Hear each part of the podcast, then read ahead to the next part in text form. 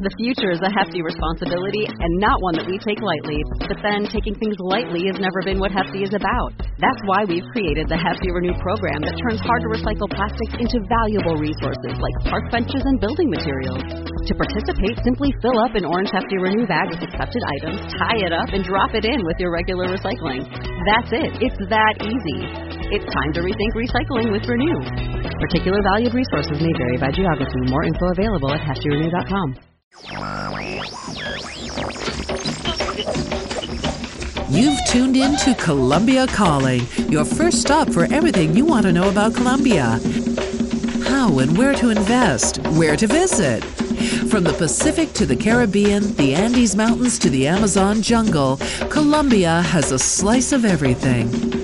Shooting from the hip, answering the questions that need answering. Here's your host, the journalist and hotelier Richard McCall, shedding some light on the fashionable South American destination of Colombia. It's that time of the week again, folks. This is me, your host, Richard McCall, here in Bogota, Colombia, 2,600 meters closer to the stars, and this is episode 486 of the Colombia Calling podcast. You'll need no introduction to our guest. He's been on the podcast several times. It's Sergio Guzman, the Director of Colombia Risk Analysis. Everything you ever wanted to know or needed to know about, let's say, political analysis, economic analysis, social analysis in Colombia.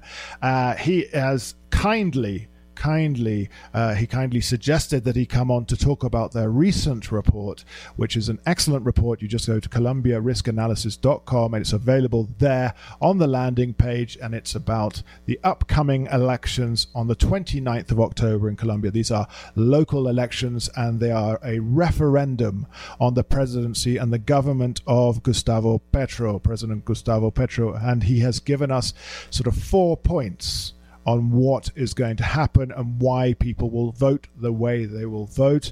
We try and keep it light. I can't try and, make it more of a conversation. But the outlook for Colombia, given the October 29th elections, is relatively bleak, we would say. Relatively bleak, but very interesting indeed. And of course, to hear it from an expert political analyst is always very much of interest to everyone. So, of course, do not miss out on this episode. Keep listening. We have Emily Hart, of course, the ineffable Emily Hart, coming up now with the Colombia News Brief. Of course, that goes out early on Mondays to our subscribers and those of you who are on Patreon and helping us out, www.patreon.com. If we are able to record on YouTube prior to the week's episode, you get that a week earlier for our episodes as well. So if you can't hold on and you are champing at the bit to see or listen to the next Colombia Calling podcast, well, they're usually available to our Patreon supporters on YouTube a week beforehand. And that brings me to our next episode. We're going to be talking to Tyler Schwab, who worked originally for Operation Underground Railroad and now has his own foundation called Libertas, and it's about obviously getting prosecuting people that come down here for nefarious deeds such as child prostitution and so on. And we're focusing on the cities of Cartagena and Medellin and the new movie with, I think it's Jim Caviezel, or however you say his name.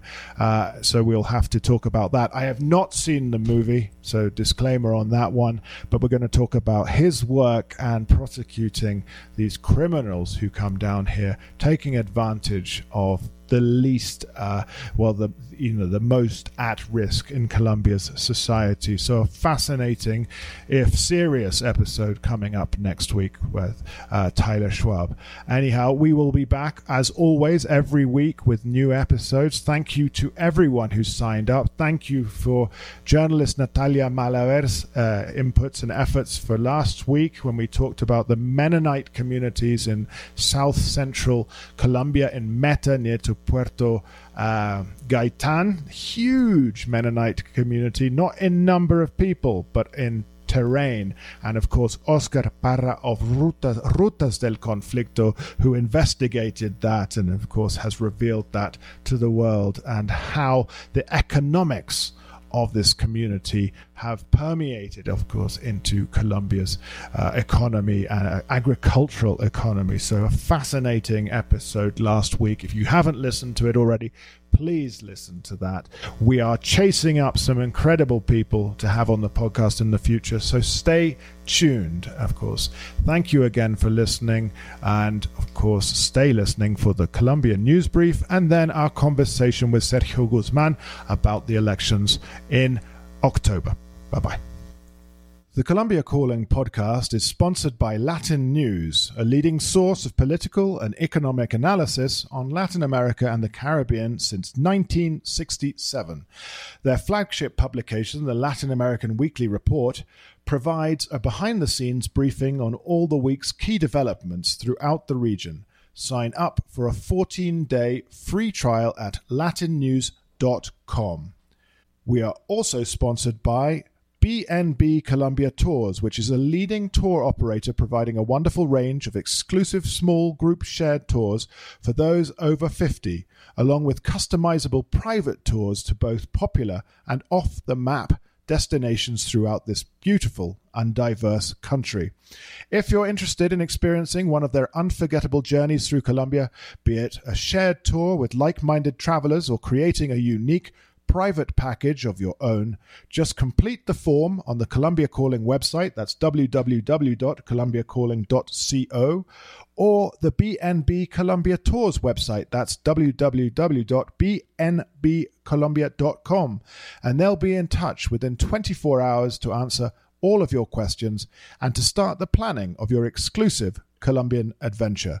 So that's bnbcolombia.com and latinnews.com.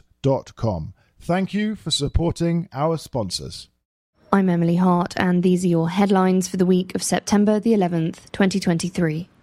Colombia has a new record for coca cultivation and cocaine production. The number of hectares of coca plant rose from 204,000 to 230,000 hectares, and the tons of drugs that can be produced has now reached 1,738, the highest figures ever recorded, according to the annual report of the United Nations Integrated Illicit Crop Monitoring System. The statistics confirm Colombia as the world's leading producer of coca leaf and cocaine. This news comes in the same week that the Latin American and Caribbean Conference on Drugs was held in the Colombian city of Cali, with delegates from 15 countries led by Mexico and Colombia. The conference hoped to consolidate a new vision for international drugs policy which prioritizes life, peace and development over war. Colombia and Mexico have been the countries in the region hardest hit by drug trafficking. The leaders of the two countries have agreed on the need to demilitarize drug policy and favor a public health approach, fighting poverty to tackle the issue of violence. Also key is the joint stance that both countries can take on their relationship with the United States, a major consumer of illicit drugs and opiates, as well as a key player in Latin American drug policy. The USA, however, attended the event only as an observer, not as a participant. However, Mexican President Andrés Manuel López Obrador did acknowledge that Mexico must not turn its back on the fentanyl issue in the USA, regarding which Mexico has, as he put it, a moral obligation. The 15 participating countries jointly recognize that drugs policy has been flawed and that it generates violence. The participants agreed to take joint responsibility for producing public policies based on scientific evidence, prioritizing rehabilitation, education, prevention, and public health approaches. The Colombian government also used the Cali conference to present its own national drugs policy based on human rights protection and environmental conservation, including an investment of 21 billion pesos. The policy is designed for the next 10 years, aiming, however, to reduce cocaine production by around 40% in the remaining 3 years of this government's term. There is also a focus on helping families who make their living from coca cultivation to transition to legal products. Meanwhile, Cartagena has hosted a global meeting of development banks who have met to discuss solutions to issues like gender equality, the rising cost of credit, persistent inflation, climate change, and the aftermath of the invasion of Ukraine by Russia. Representatives of around 500 public development banks from over 120 countries emerged with a consensus that the attainment of social, economic, and environmental goals has been lacking. Colombian President Gustavo Petro closed the conference with a speech making clear that profit could not be a consideration in the fight against deforestation and climate change. He alluded to the responsibility of business, industrialization, and developed countries for global warming. The market cannot solve the climate crisis that it produced, he said in his closing speech. The fourth round of talks between the government and the ELN guerrilla group, the Ejército de Liberación Nacional, has ended with an agreement on social programs and increased military intervention in violence-stricken areas of Colombia. These include Bajo Cauca, northeast of Antioquia, and parts of Chocó. Also, as part of this government's total peace policy, two of Buenaventura's key armed groups, Los Chotas y Los Espartanos, have extended their ceasefire for a further 2 months to alleviate the humanitarian situation caused by their clashes and to give the government talks a further opportunity for success. This follows a serious flare-up in violence in July, a month in which the city saw 35 homicides. The president has asked the prosecutor's office to investigate death threats made online against his eldest daughter, 32-year-old Andrea Petro, who has lived in France for some years.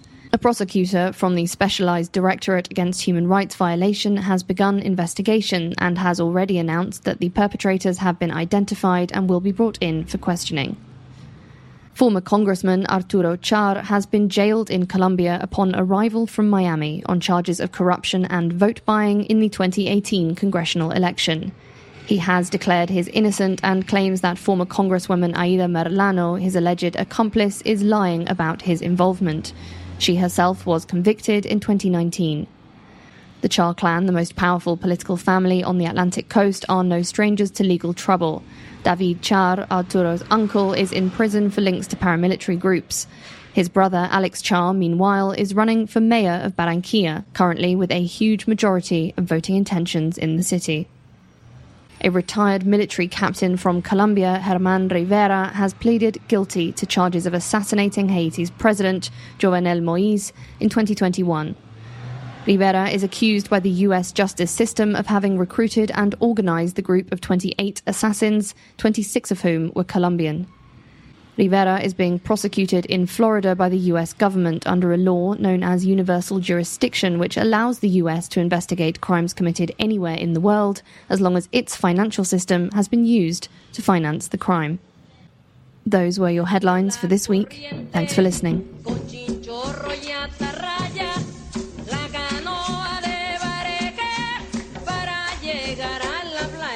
And we're back. This is Colombia Calling, episode 486. This is an election special. We're talking to Sergio Guzman from Colombia Risk Analysis, a great friend to the Colombia Calling podcast, been on probably more than 10 times now, but he's my go-to guy about politics in Colombia. And we're going to talk about the elections and what's going on. The elections, of course, are national elections on the 29th of October. Sergio, welcome back.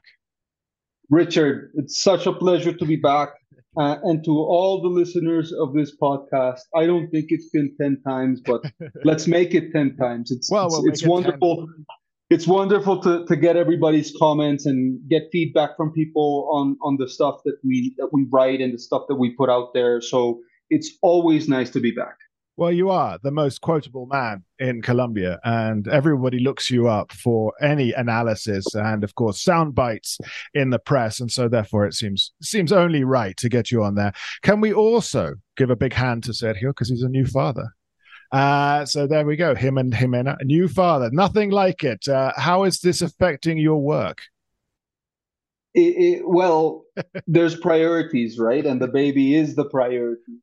So No sort of, event. So I was invited to a cocktail by a client, and I'm like, I really can't do that, right? Like, I need to be home at 5:30 to bath for the bath, right? I need to get up at 5, so that the baby gets up and then get to work. You know, obviously, I try to be as present a parent as I can with the limitations that running a business also has. Yeah. So kudos to my wife for all that she has to withstand, and Alba probably knows too. Oh yeah.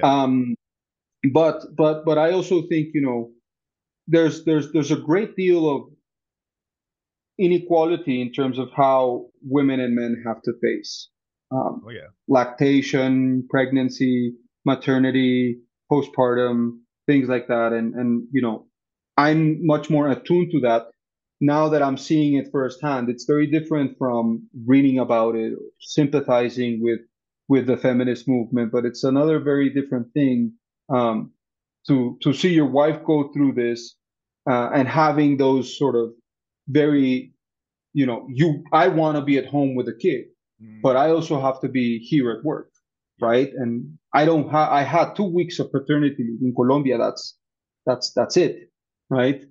There's an ongoing project for men to have 2 months of paternity leave, which now I'm all in favor of because I can understand why, right? Sounds so but difficult.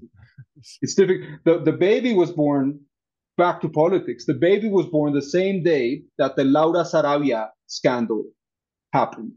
So as soon as the baby was born, I was getting calls from journalists, from analysts, from radio stations, because they wanted to know what the implications of this was. So I had to put that on hold for a few days. But then obviously the scandal has grown and grown and grown, and it's made it sort of inevitable. Yeah, so that hasn't gone away, and of course, Laura Sarabia, what she's like, what do we call her position in the government? Because she's come back, she's now in a different position, right? She's now the head of the Colombian Social Prosperity Department, and that is the department in charge of doing all the social subsidies, and will be placed under the Ministry of Equality under Francia Márquez. And she was like the first aide, I think, to Petro. She was the chief of staff. Yeah, chief of staff. The chief of staff of the president. Okay. And so the scandal, and we'll quickly get past that because, of course, you know, you've done quite a nice segue into politics. But the scandal is it's money. And it's more than money, Richard. Suitcases of cash and whomever else. Nicolas Petro, I'm sure, is somewhere in there. Suitcases of cash, but also the way that they interrogated the nanny that they had hired. Mm-hmm. Because the nanny had allegedly traveled in a charter aircraft to Venezuela to meet with Armando Benedetti on a number of occasions, and then came back and gave revelations to Revista Semana about the money that Laura Sarabia allegedly had in suitcases, right? But Laura Sarabia accused the nanny of stealing $7,000, right? But a charter flight to Venezuela costs $21,000. Yes. So it's not about the money. I don't think it's about the money. I think there's a lot more to dig into this, and we're only touching the surface here. Of course, the police colonel in charge of presidential security and investigation committed suicide, as ruled by the forensic authorities. There's a lot of skepticism that happened. And now several of the police officers that actually interrogated the nanny are now being indicted for abuse of power, which, of course, was it abuse of power of their own volition, or was it abuse of power at the direction of somebody? We don't know that yet.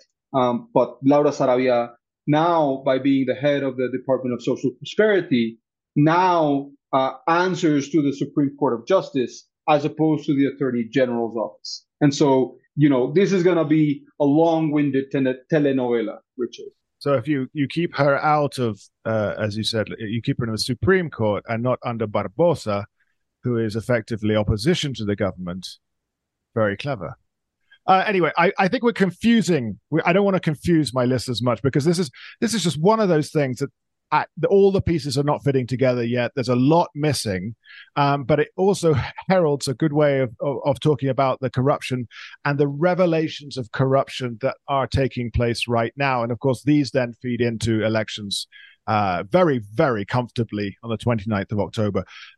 We've got Gustavo Petro, President Petro, there's the continuation of the Odebrecht scandal. It's only taken 6 years to get this far, whereas in the other countries, in Peru and Dominican Republic and elsewhere, you know, it unraveled much faster. But here it's taken 6 years. But these things are ongoing.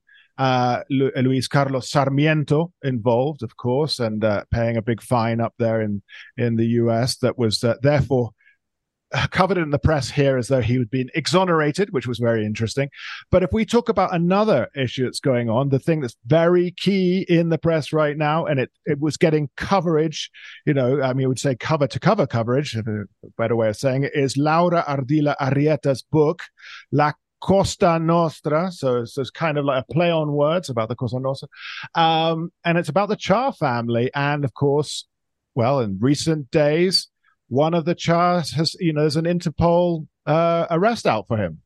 And the Chars are those that control, well, much more than just the Department of Atlántico on the Caribbean coast. This is the political clan that controls into Magdalena and elsewhere up there in Atlántico. Can we talk just a quick bit? What does this mean? This let's say arrest warrant out for, is it Antonio Char?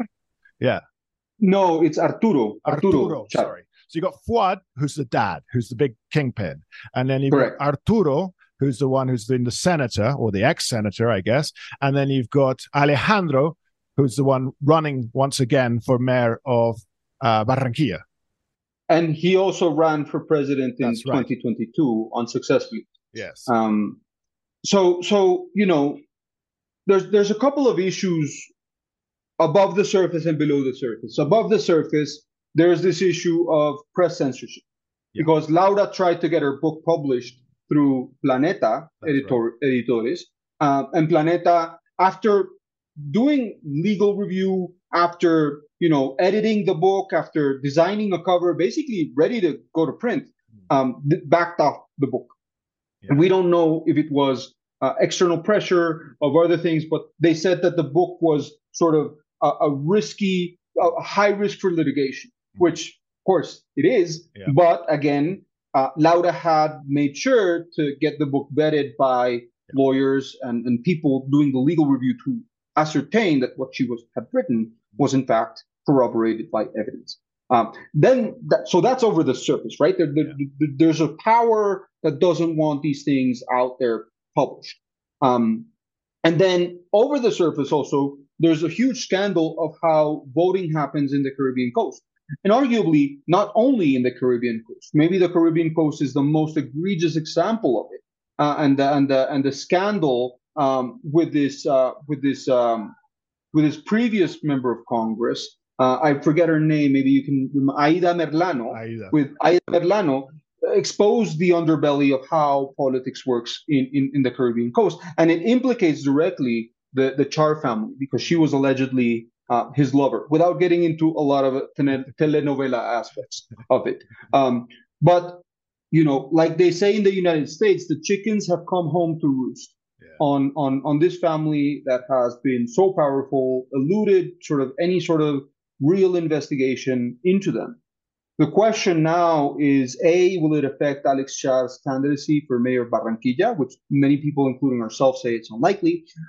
B, will this change the way campaigns are run and financed in Colombia, which is also unlikely. And C, will it make voters hold their politicians to a higher account or exert more accountability onto politicians? And so I think, you know, what Laura is attempting is to get those three things to begin happening. And those things won't happen if we don't begin to change the political culture around local elections in Colombia. That's a good one. But see, I find it so fascinating. And I got shouted down before the first round of presidential elections last year by, you know, a friend's father who's saying, you know, he's actually from Cartagena, but he's like, I'm voting for Alex Char in the first round because he gets things done. And I'm like, well, my response was, well, he gets some things done, but the actual social socioeconomic fabric of Barranquilla has not changed. And it's got one of the highest indices of actual misery in Colombia. And he's very good. The Chars are very good at doing, you know, I would say the hallmark thing. So they've done the Rio, the Avenida del Rio. We all talk about that, and that's taken the glare away from the people towards Soledad and other places around there. And this family have controlled Barranquilla and the surrounding areas for so long, and of course through other politicians that they put into place, Elsa Noguera and others. They've all been there, and it just seems that. I mean, I saw that, I guess it was Leon Valencia, of course, because he's definitely in opposition to the Char and so on, but saying, this is the end, this is the fall of the House of Char.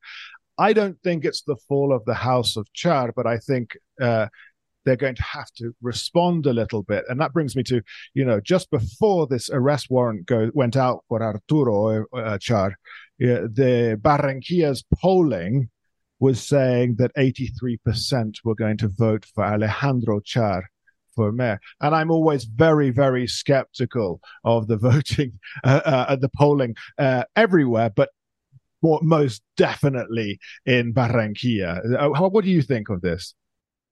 So the Chars have not only been politically dominant in Barranquilla for the past couple of decades, but they're also economically and culturally dominant in Barranquilla. Mm-hmm. They own the largest supermarket chain in the Caribbean coast, Olimpica, and that gives them also huge power over all of their contractors and over all of their suppliers to sort of say, you know, Olimpica is a door. Olimpica is a huge, holds huge sway over things. And they also own the largest club in the coast, the Junior de Barranquilla, which has been Colombian champion for a number of times. Don't get me wrong. I'm not a huge Colombian soccer fan, but people in Barranquilla live and die for the team. Yeah. And so I think this cultural, political, and economic dominance of the Char, this scandal is not going to topple this whole empire, but it will affect their reputation. And I mean, this is it, isn't it? One comment about Olimpica and, of course, Junior Barranquilla. It's the same colors. It's amazing how the marketing and the image is the red and the white. So you've got Junior wearing the red and white striped shirt, and Olimpica's colors, red, white, and some blue in there too. So everything is thought through. I mean, you've got this brand recognition, and then of course the brand recognition extends to these works that they've done, and most recently the Avenida del Rio in Barranquilla. But I think this is all giving us an idea of what's going on in the country in general. And of course, you know, right now it's all about the Char. In a couple of weeks' time, it could be all about another constellation of elites and politically important families elsewhere in the country. So let's move on from the Caribbean coast, because we kind of know what's going to happen. I would say even with these issues, even with the lawyer Miguel Ángel de los Ríos, or whatever his name is, the one who is representing the former Senator Aida Merlano, who has the dirt on the Char family, who has allegedly received death threats, who escaped from prison. She escaped while she was at a dental appointment. It's quite an amazing, it's on YouTube, you can look at it. She sort of, it's like a cartoon. She sort of falls down out of the window along a bed sheet, and then there's a motorcycle to take her away. But anyway, I guess if I was, had threats against my life, I would do something similar. Anyway, she's got the dirt. We're waiting for her to talk. But, of course, there's all sorts of impediments. But this sort of, gives us an idea of how filthy things are in political circles in Colombia. So perhaps we could take a bit more of an overview. What we're looking at is the local elections, 29th of October, definitely a litmus test on the presidency of Gustavo Petro for the governing party. It's not really even a governing party, I would say. It doesn't look good. I mean, Richard, let's just compare numbers, right? For the presidential elections and the elections for Congress, it's around 9,000 candidates for 450 seats in Congress and perhaps one seat as president and one seat as vice president. For the local elections, it's, you know, over 120,000 candidates for 32 governorships, 418 departmental deputies, 1,102 mayors, and over 12,000 city council members. So this is the election that moves the money in Colombia. This is the election where everybody participates. Yeah. So when people say, "Oh, local politics," that's that's not that important. These are bellwether events. These are very important to determine the future of the country. And this is the first opportunity, and perhaps the only opportunity, voters are going to get to issue a referendum on President Petro. And it happens every 4 years, because in 2019, when President Duque was just out of his first year, the local elections worked against him. This was pre-COVID. They worked against him because mayors, left-wing mayors like Claudia Lopez, like Daniel Quintero, like Jorge Iván Ospina, like William Dow, were elected in the major cities of Colombia.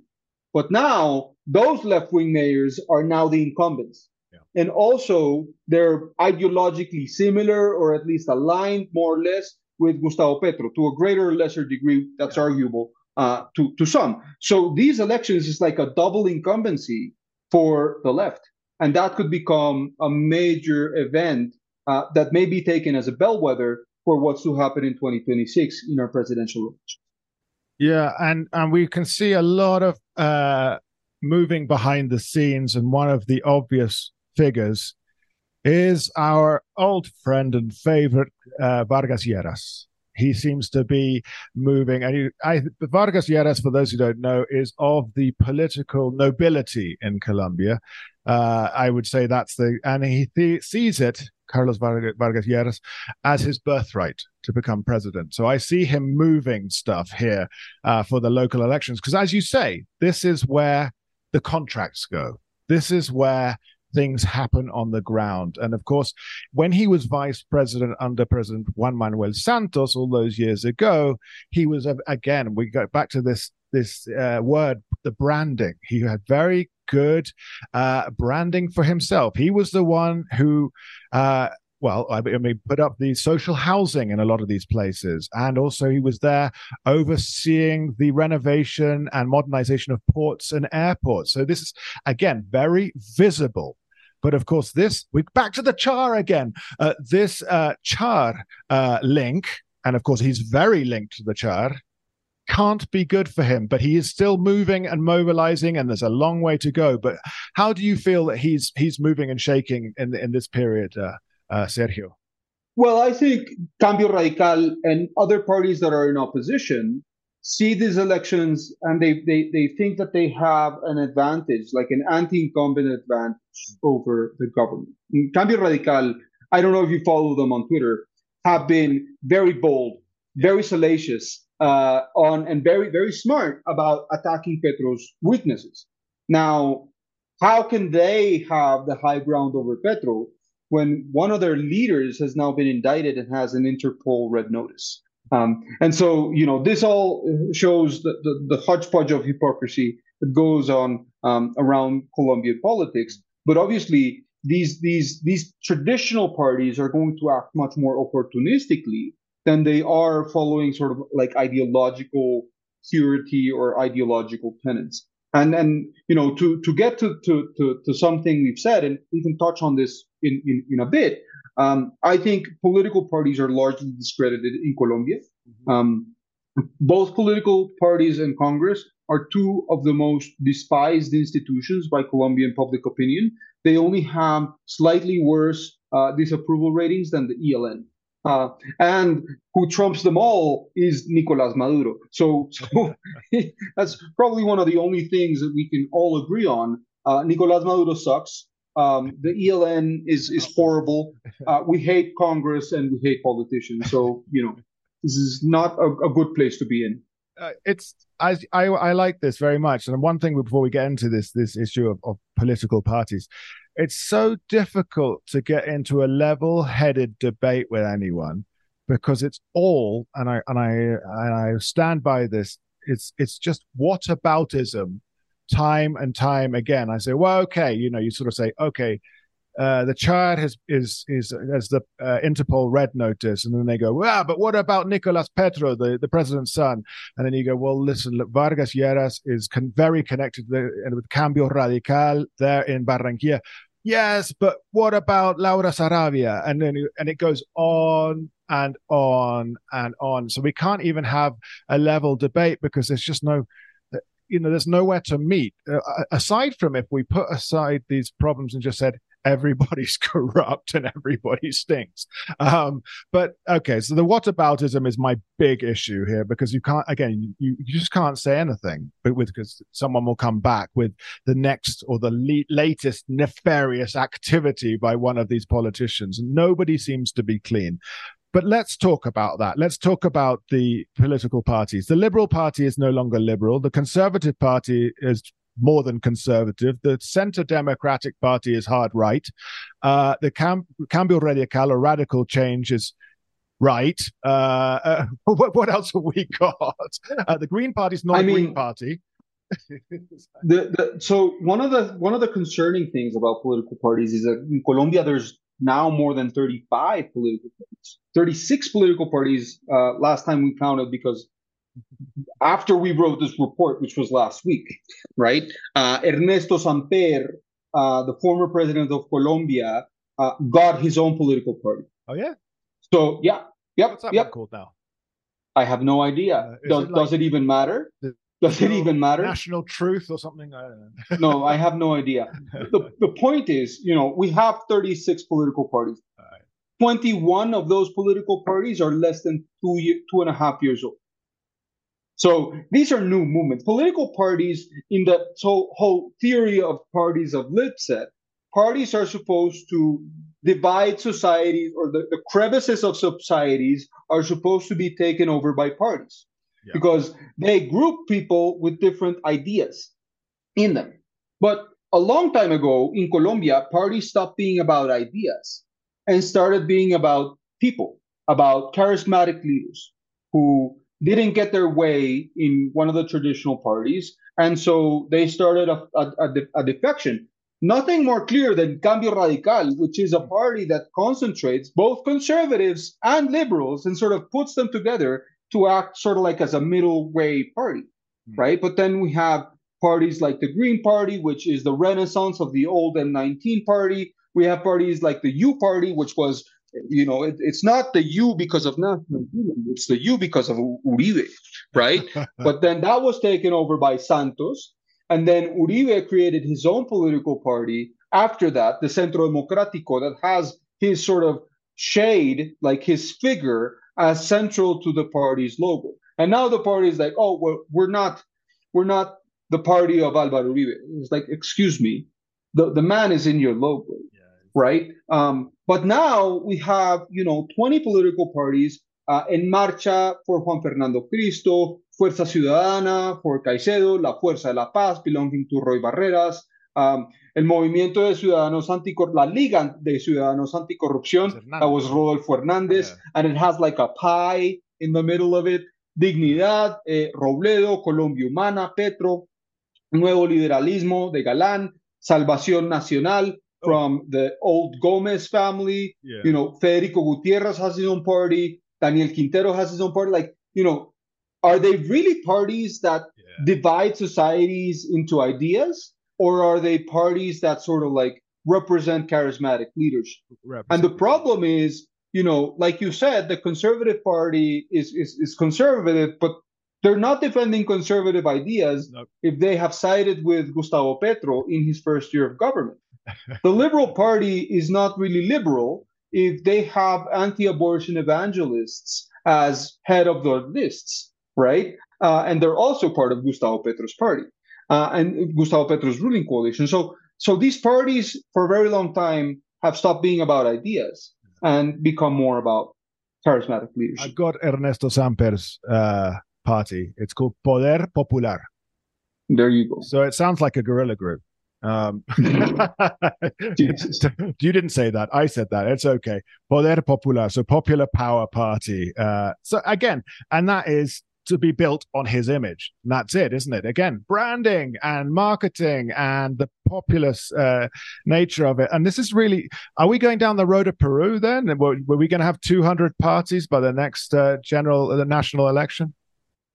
Yes, we could. And in the report that we put out, we mentioned a couple of reasons why that could be. First is because now candidates now understand that they can campaign without parties.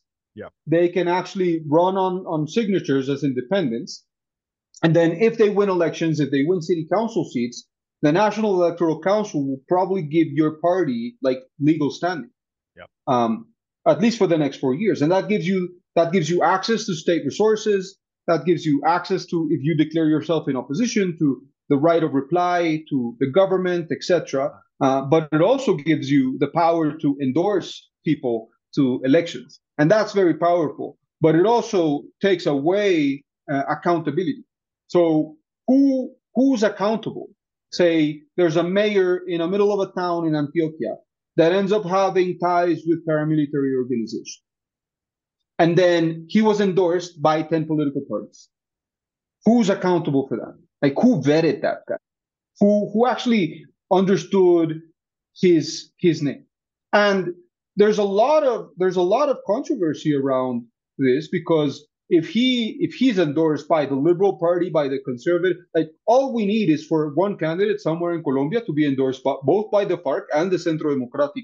For this to be like, holy shit, you know, it's completely crazy. So there's no organization around this party system. Some people have tried saying, oh, we need to have closed lists, and the parties need to properly vet people in those closed lists. But some of those closed lists have given us the worst members of Congress we have. That their merit to be on the list isn't that they're smart or that they're ideologically driven or that they're prepared even. It's that they are good at Twitter and are good at getting likes, or they're pretty, or they in an event they did something that was noteworthy. We've had members of the sports community that have become members of Congress in Colombia.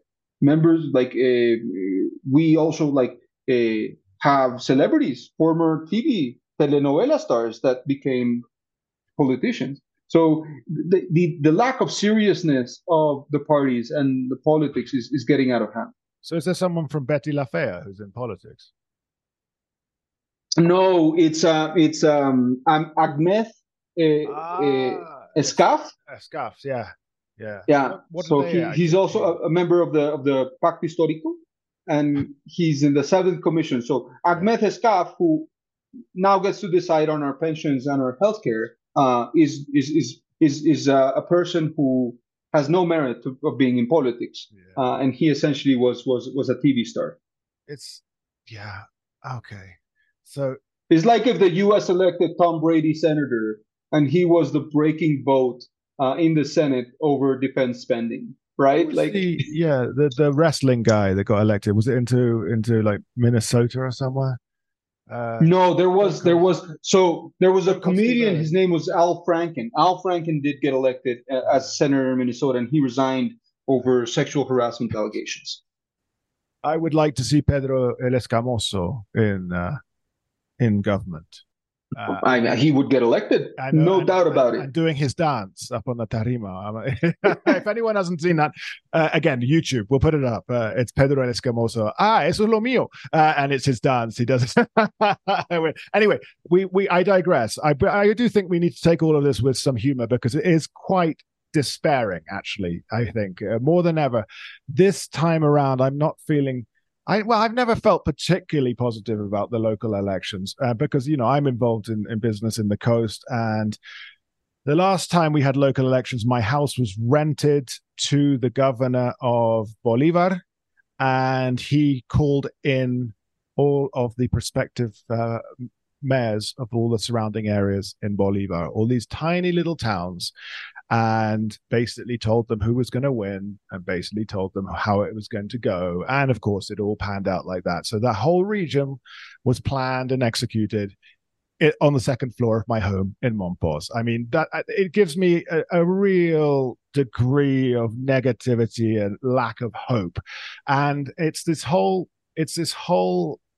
belief. And it goes to every region as well. Well, yeah, they're corrupt, but they do things. You know, they're corrupt, but they're not as corrupt as the next people.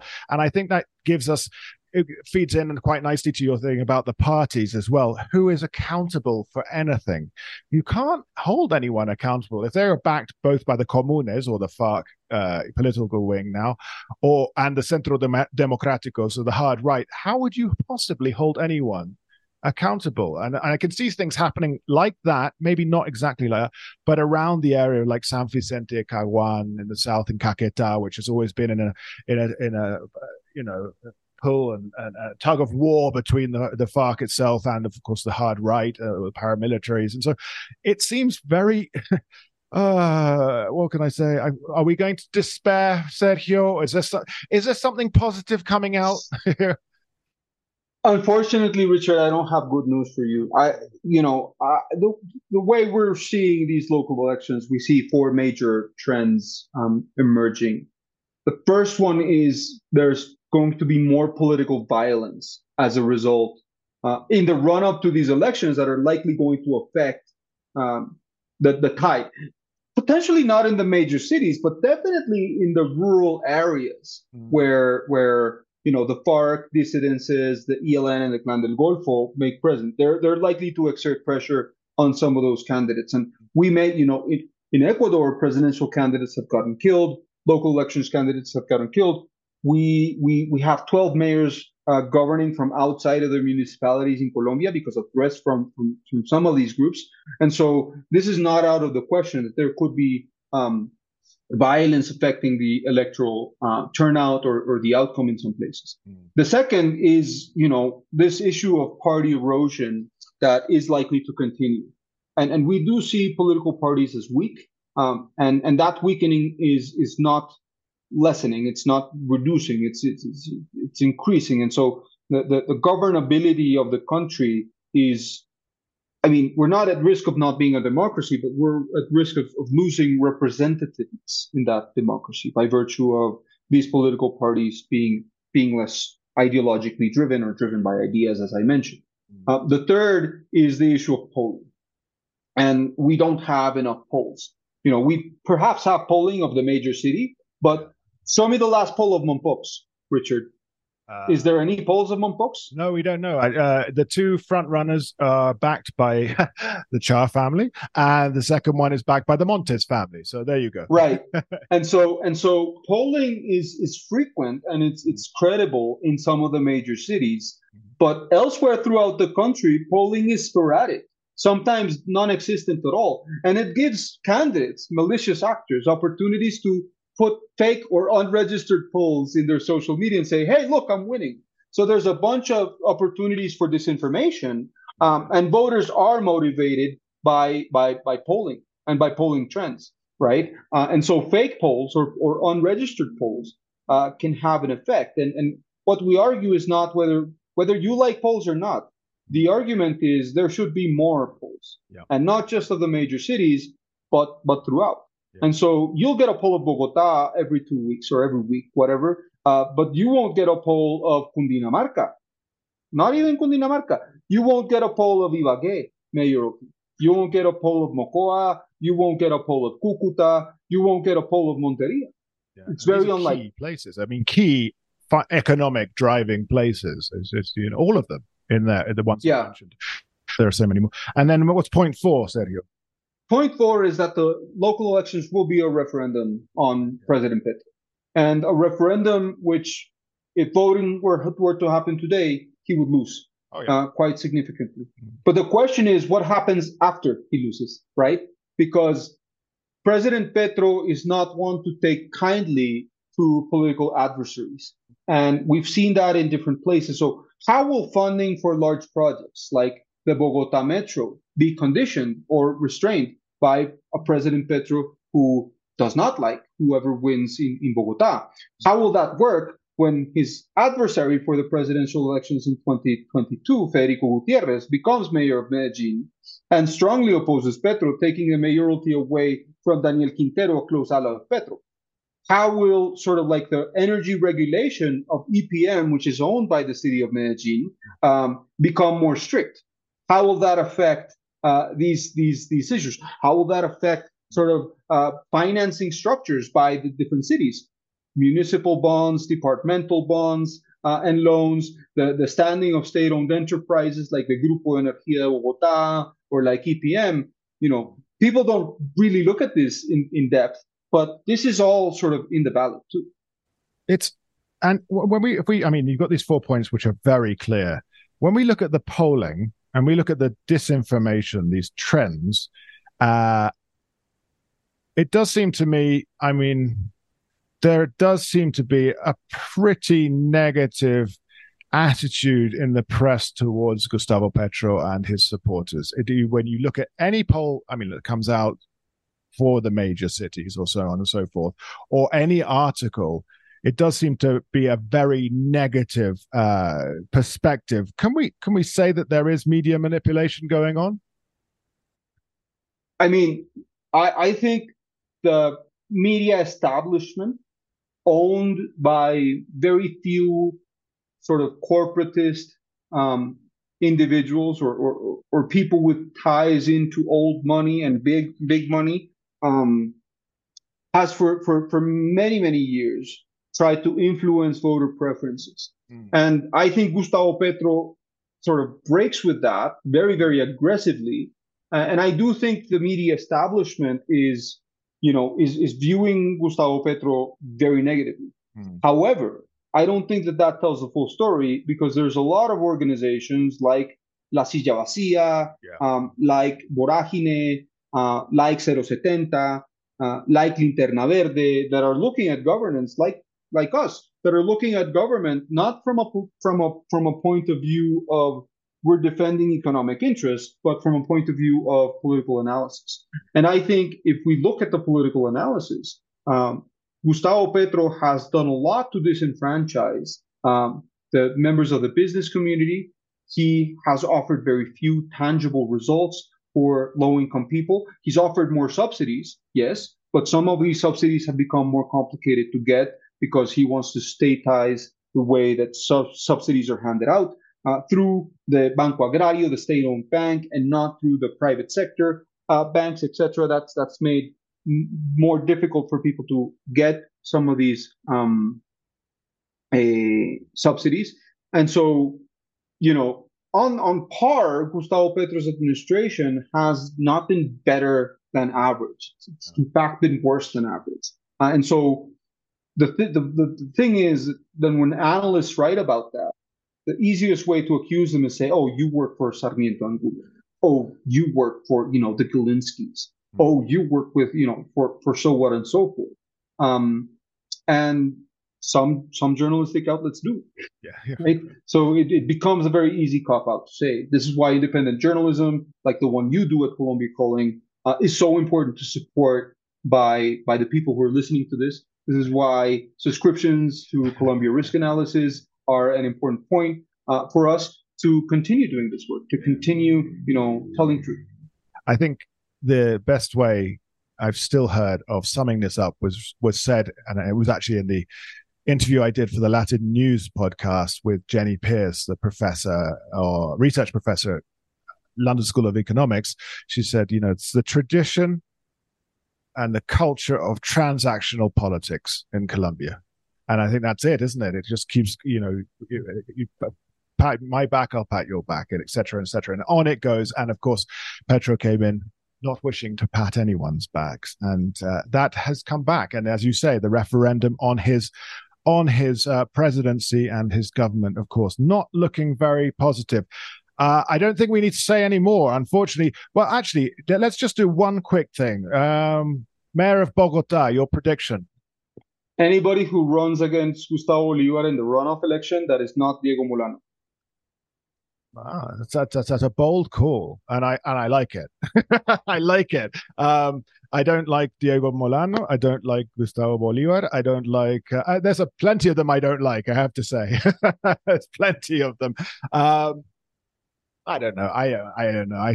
You know, all these different hidden agendas in there, and again, political godfathers in there, and so on and so forth. And a tough time for us ahead here in Bogota, and of course elsewhere in the country. Check out Colombia Risk Analysis' most recent report on the elections. It can be found on the website, right? There's a way of just downloading the PDF there on the website in English or in Spanish. Usually, no, undeniably the best analysis of local elections out there available. So Colombia Risk Analysis, just look them up online, put that into Google. Very, very easy. Follow them on Twitter, Colombia Risk. And yeah, everybody everywhere else, check out Sergio Guzman as well on Twitter, because he's always tweeting about politics and so on. And for, yeah, you know, if you're a business or if you represent someone, yeah, get them to sign up. Get them to sign up for Colombia Risk Analysis and help out other independent outlets out there. And of course, if you want to support us, that's www.patreon.com/Colombia Calling. We are always very, very grateful for anything you can throw our way, especially Emily and myself. Sergio, thank you so much for your time and your clarity. I mean, I know I've been a bit muddled today, but it's just so much going on. Every single day, the news agenda seems to just sort of leap forward another sort of several kilometers with a scandal or a revelation or something. And honestly, it's giving me a bit of a headache. That's why I have a job, Richard.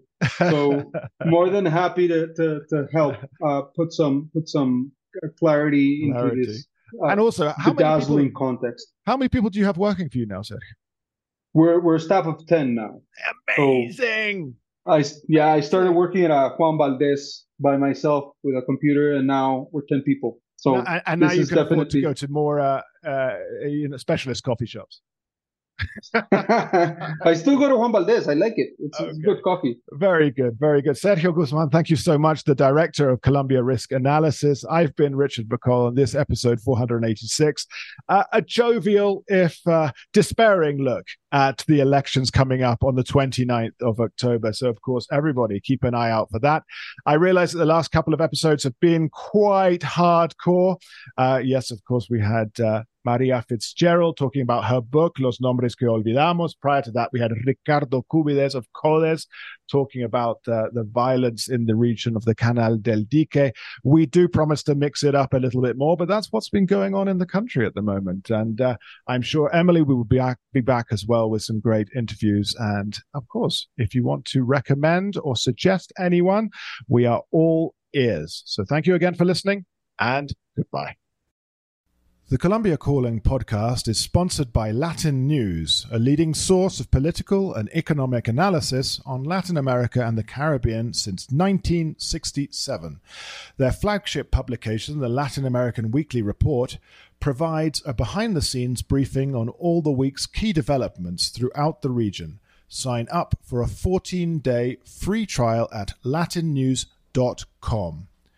We are also sponsored by BNB Colombia Tours, which is a leading tour operator providing a wonderful range of exclusive small group shared tours for those over 50, along with customizable private tours to both popular and off-the-map destinations throughout this beautiful and diverse country. If you're interested in experiencing one of their unforgettable journeys through Colombia, be it a shared tour with like-minded travelers or creating a unique private package of your own, just complete the form on the Colombia Calling website, that's www.colombiacalling.co, or the BNB Colombia Tours website, that's www.bnbcolombia.com, and they'll be in touch within 24 hours to answer all of your questions and to start the planning of your exclusive Colombian adventure. So that's bnbcolombia.com and latinnews.com. Thank you for supporting our sponsors.